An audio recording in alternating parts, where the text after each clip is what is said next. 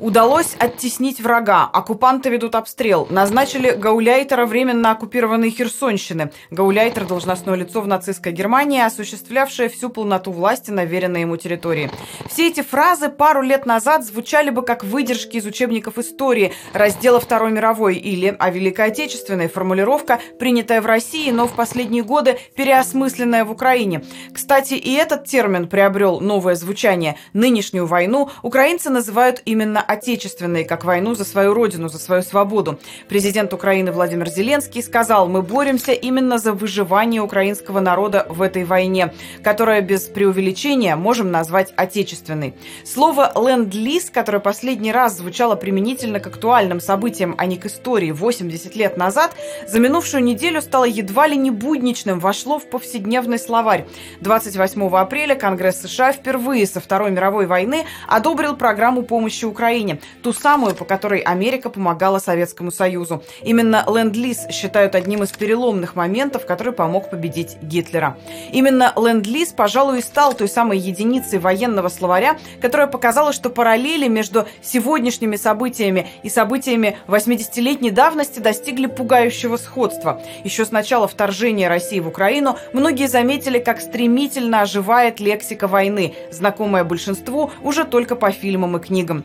Известный филолог, журналист Марина Королева еще в конце февраля написала, когда ты в 21 веке читаешь фразу «под Харьковом идут сильные бои», ты, дочь фронтовика, твое сознание отказывается эту фразу принимать. Не помогает ни опыт новостника, ни здравый смысл, ни знание родного языка. Слова не складываются в мыслеформу, рассыпаются горошинами. Под Харьковом, где-то в танковом рву, легла когда-то половина еврейской родни твоего мужа. Под Харьковом бои в 2022 году.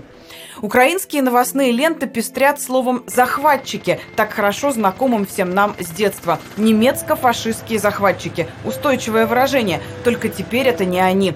Нынешние захватчики – это те, кто противостоял предыдущим. Реальность upside down. А иногда сходство становится еще страшнее, когда украинцы прибавляют к слову «захватчики» определение «рашистские». Интересно, что это слово, безусловно относящееся к лексике вражды, в условиях нынешней войны нейтрализовалось. Украинские медиа и даже чиновники употребляют его как нейтральное в официальных отчетах и сводках за день.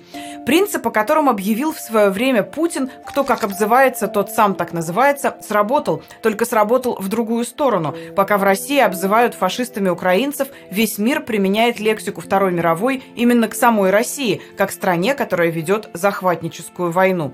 Российская поэтесса Татьяна Вольцкая, объявленная, кстати, в прошлом году иностранным агентом, недавно написала писала стихи о том, что даже русский язык теперь звучит для нее по-другому.